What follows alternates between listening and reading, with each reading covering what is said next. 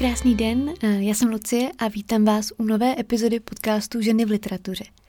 Doufám, že se dnes máte dobře, cítíte se v pohodě a klidně. Eh, já se tak totiž po dlouhé době docela cítím, tak se mohu alespoň skrze tento podcast o knihách vám pokusit přenést trochu eh, té klidné nálady. Já říkám o knihách, ale stalo se tu už takovou mou tradicí, eh, že tento podcast začíná mými filmovými a seriálovými typy a doporučeními. Nejinak tomu bude i dnes, eh, protože stále jsem nejen nadšenou čtenářkou, ale i hojně chodím do kina a sleduju Netflix, čili tady z rukávu vysypu eh, i těch pár filmových typů. Minulý týden jsem byla na premiéře velmi očekávaného filmu, muzikálového filmu Cats, překvapilo mě, eh, kolika lidem se to vlastně tolik nelíbilo. Já patřím tedy na ten druhý břeh, mně se to líbilo velmi. Eh, nádherná hudba s netradičními kostýmy. To jsou věci, které lidi často vytýkali, ty kostýmy, že mají postavy lidské ruce a nohy.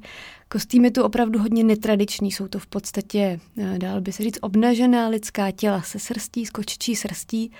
Je to opravdu hodně netradiční pojetí, ale mě to bavilo. Připadalo mi to vlastně velmi citlivě pojaté vůči, vůči kočkám. Pokud máte eh, doma kočku nebo kočky, tak je tam opravdu vidíte, to jejich chování, jejich uvažování, jejich city.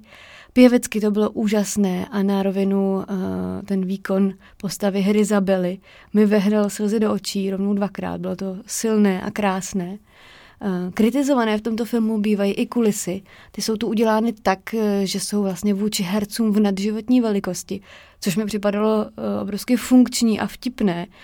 Já jsem odcházela opravdu spokojená, tedy divácky uspokojená a je mi úplně jasné, že pro mainstreamového diváka to může být velké vykročení z divácké komfortní zóny. Uh, už jenom v tom kině vedle mě seděl pár chlapec s dívkou, kteří to celou dobu tak trochu nešťastně komentovali.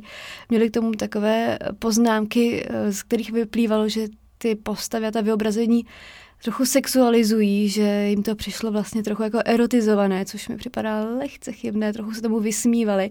Já to chápu, eh, že ne každý divák je připraven přistoupit na tu uměleckou hru, která je tu předestřena, ale mně se to opravdu jako velmi líbilo. Eh, četla jsem si recenzi Mirky Spáčilové na Idnesu a ta o tom napsala, že tou slavnou písní Memory eh, tu Jennifer Hudson pofňukává. Eh, no, ona je to píseň o smutku a o samotě a o tom, že je opravdu jako sama a že jí není dobře, tak si nejsem jistá, jaká jiná poloha by tu byla vhodnější. Mně to přišlo přesně tak akorát a jinak ten snímek režíroval Tom Hopper a aktuálně běží v kinech. Předevčírem jsem navštívila novinářské promítání filmu Jojo Rabbit, Eh, mimochodem jít na novinářskou projekci je pro mě jako balzám na duši. Nikdo tu nic nechroustá, nic nesrká, nikdo nechodí pořád na záchod a zpátky. Samozřejmě to je jako běžná věc. Uh, nikdo tu nesvítí telefonem, nikdo nepřijde o 20 minut později a nezapne si na telefonu baterku, aby si posvítil na cestu, což považuji za vrchol buranství. Stejně jako ten mobil. Uh, nikdo u toho nemluví, všichni jsou v takových těch distinguovaných rozestupech posazení uh, ob sedadlo, ob dvě sedadla od sebe a co je jako úplně pro mě highlightem, nikdo neodchází s prvními titulky, nevalí se ven jako velká voda a nečekuje honem, co se stalo na internetu během těch dvou hodin filmu. Všichni počkají, dokud nedoběhnou poslední titulky, nerozsvítí se a teprve pak se kultivovaně zvedají. Pravdu kultivovaný zážitek, paráda, nejraději bych chodila jen na ty uh, novinářská promítání. Uh, k filmu Jojo Rabbit uh, je to komedie, je to protiválečná satira, Eh, která dá se říci, že zesměšňuje a utahuje si, dělá si legraci z takových těch nacistických emblémů. Eh, je tady třeba zesměšňováno Hitler Jugend, eh, Hitler samotný dělá si to legraci z nacistické ideologie, z nenávisti vůči židům. Mimochodem v obou těchto filmech hraje Rebel Wilson, moje docela oblíbená herečka. Nehraje žádnou ústřední roli, spíš vedlejší, ale v obou, v obou je velmi vtipná. Hlavní postavou je tady desetiletý německý kluk Jojo, který je fanatickým nacistou, znovu zdůraznuju, je mu deset let, je to dítě. Zbožňuje Hitlera, dokonce je mu je tady tato postava Hitlera stvárněna komicky, jakožto jeho imaginární kamarád, který ho provází a se kterým si povídá. Chce vybít židy, nenávidí je z naprosto samozřejmě irrelevantních důvodů, má o nich úplně zkreslené nenávistné představy, chce válku, chce bojovat, chce, aby válka pokračovala, dostane se do Hitlerjugend, ale takovým kiksíkem, srdčním granátem, eh, vlastně se z toho dostane se pryč eh, a je pošťákem nacistů ve městě. Jeho matku tu hraje nádherná Scarlett Johansson, opravdu je stejně jako ve všech filmech naprosto nádherná excelentní. Tam má naopak takové protiválečné aktivity a je tu taková rozkošná, drobně milostná linka. Drobně milostná eh, znamená, že jejím jedním z účastníků je onen desetiletý malý nácíček. Je to celé drobně dojemné, je to často vtipné Ovšem, ať jde o satiru a komedii, tak to neopomíná, neopomíná ty hrůzy, které nacistická ideologie páchala. Není to tu položeno vyloženě na úroveň humoru, neskrývá se to zlo, je tu příjem, přítomno a nezapomíná se na něj. A mám tady jeden osobní vzkaz pro všechny majitele zajíčků, jako jsem já, umře tam králíček. Opakuju, umře tam králíček. V začátku je třeba si na malou chvilku zacpat uši, zavřít oči a já teda dělám to, že vržu o sebe zubama, abych nerušila ostatní, ale zároveň, abych v hlavě nic neslyšela. Takový můj malý tip.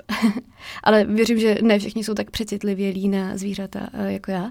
Eh, ten film režíroval Taika Waititi, eh, Česká premiéra, myslím, že i slovenská, je 23. ledna.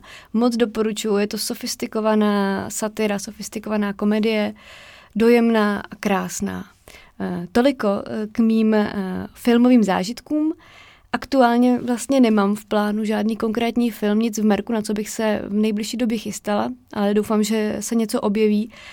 Mám pocit, že poslední měsíc mám poměrně šťastnou ruku na výběr snímků, respektive přichází do kin nejenom, ale i kvalitní snímky, které mě baví a tematicky nějak obohacují. A teď už se přesunu konečně ke knihám.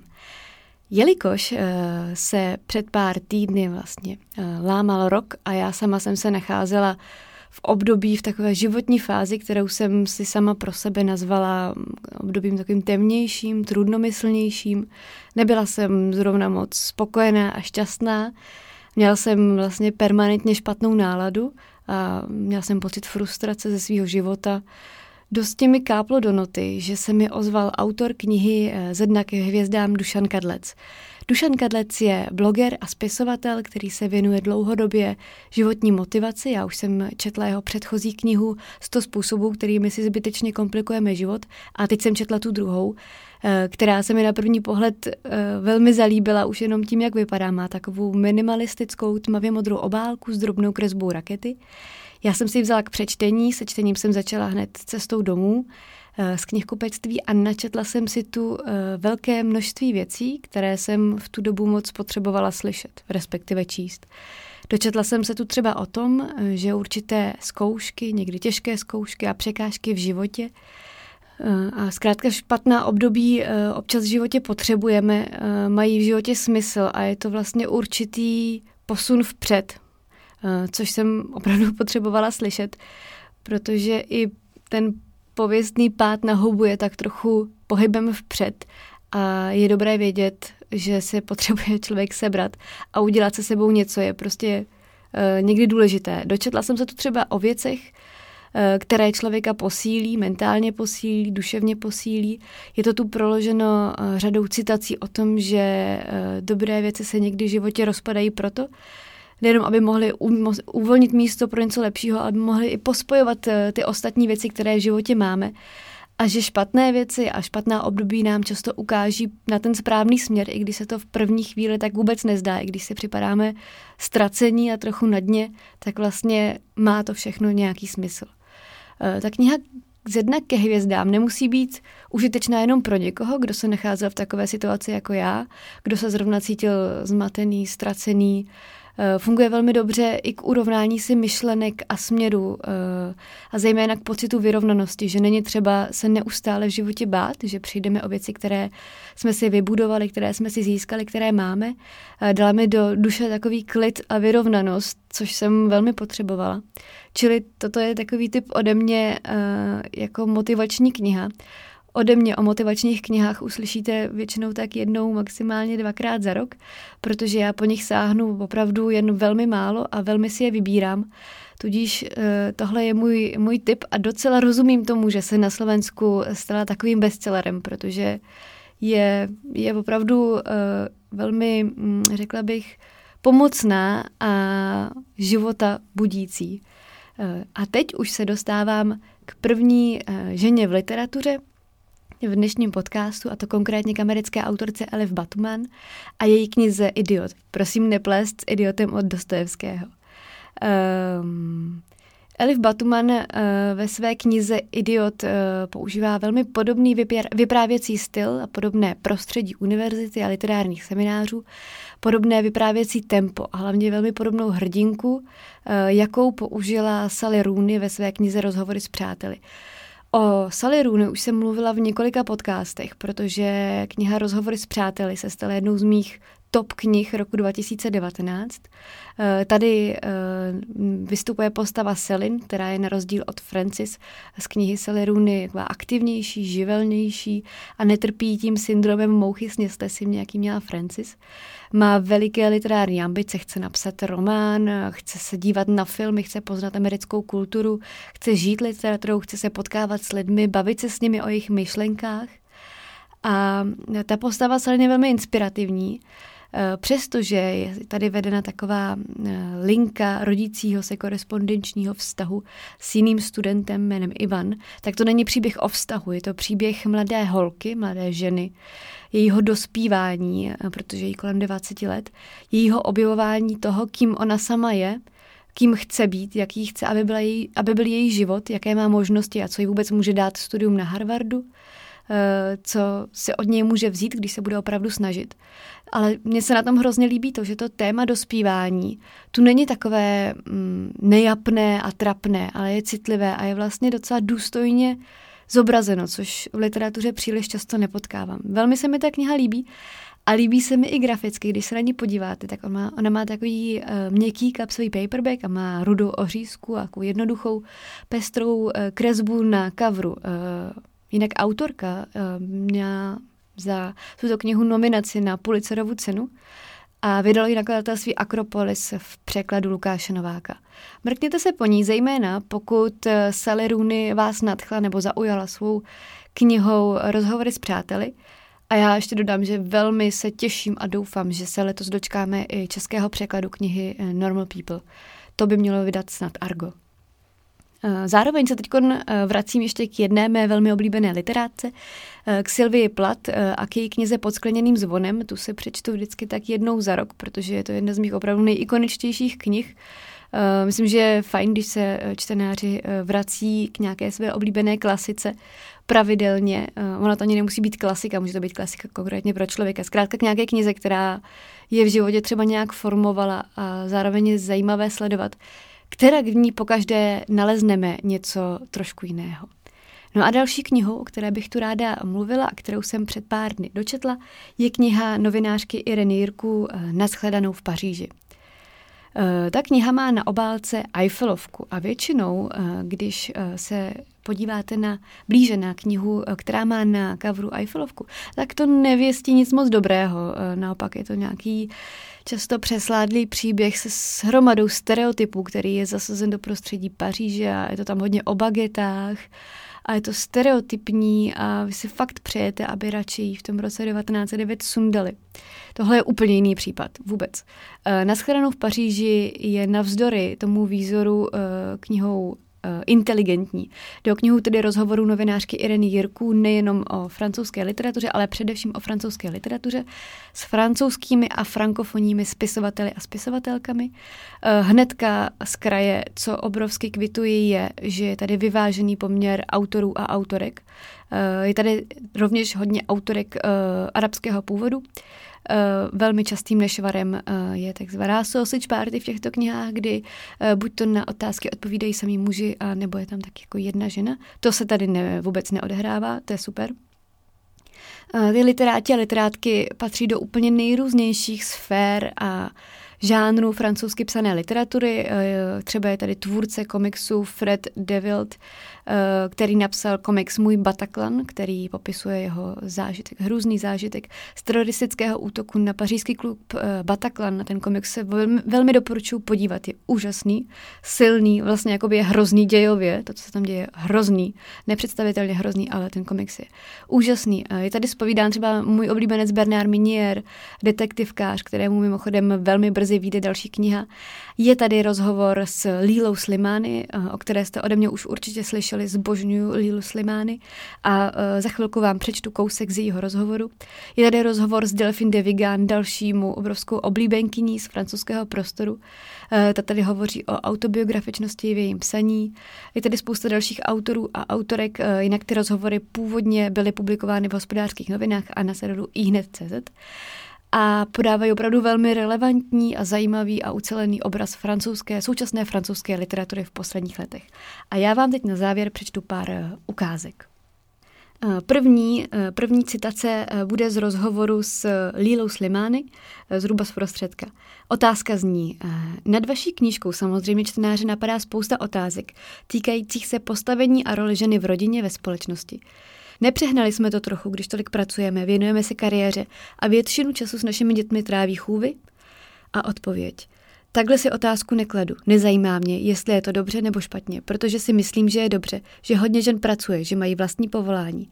Jsem dokonce přesvědčená, že mají pracovat. Musí víc domácnosti vymanit se z toho uzavřeného kruhu. Aby to mohli udělat, musí mít kolem sebe lidi, na něž se mohou spolehnout, takové, jimž budou moci svěřit děti v čase, když jsou zaneprázdněny prací, když běží na schůzku nebo cestují. Takže otázka nestojí, jestli je to dobře nebo špatně. Proto jsem román napsala. A mimochodem mluví se tady o románu Něžná píseň. Nechtěla jsem v tomto smyslu nic sdělovat, nechtěla jsem se vymezovat vůči společenskému problému. Píšu o těžkostech života, o pocitech, s nimiž se moje hrdinka potýká. Miriam je velmi nejistá, neví se se spoustou věcí rady, a to přesně do okamžiku, než objeví chůvu. Ta jí pomůže z nesnází, poskytne jí prostor, aby našla sama sebe a ujasnila si, co chce dělat.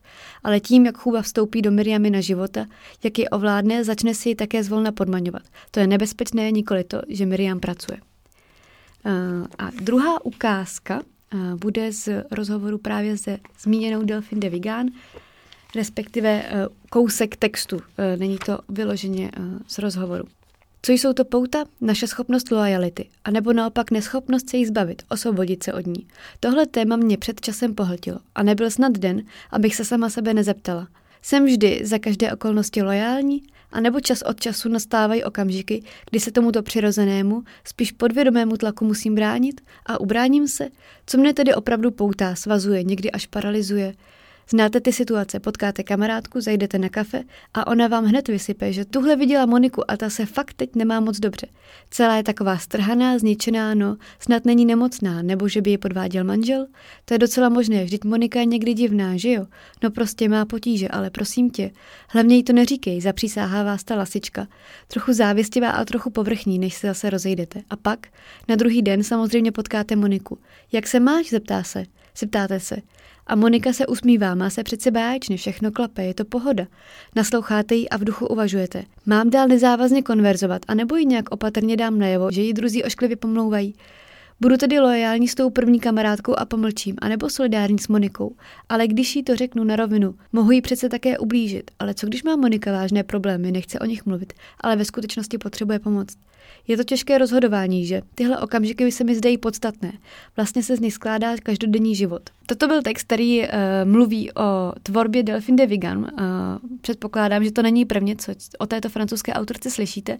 Patří k mým uh, nejoblíbenějším a myslím si, že to je jedna z nejzásadnějších francouzských autorek vůbec uh, posledních let. A pokud jste ji ještě nečetli, tak to rozhodně napravte. Já vám dnes děkuji za pozornost. Eh, doufám, že jste načerpali nějaké kulturní typy a budu se na vás těšit zase příště. Tak ahoj.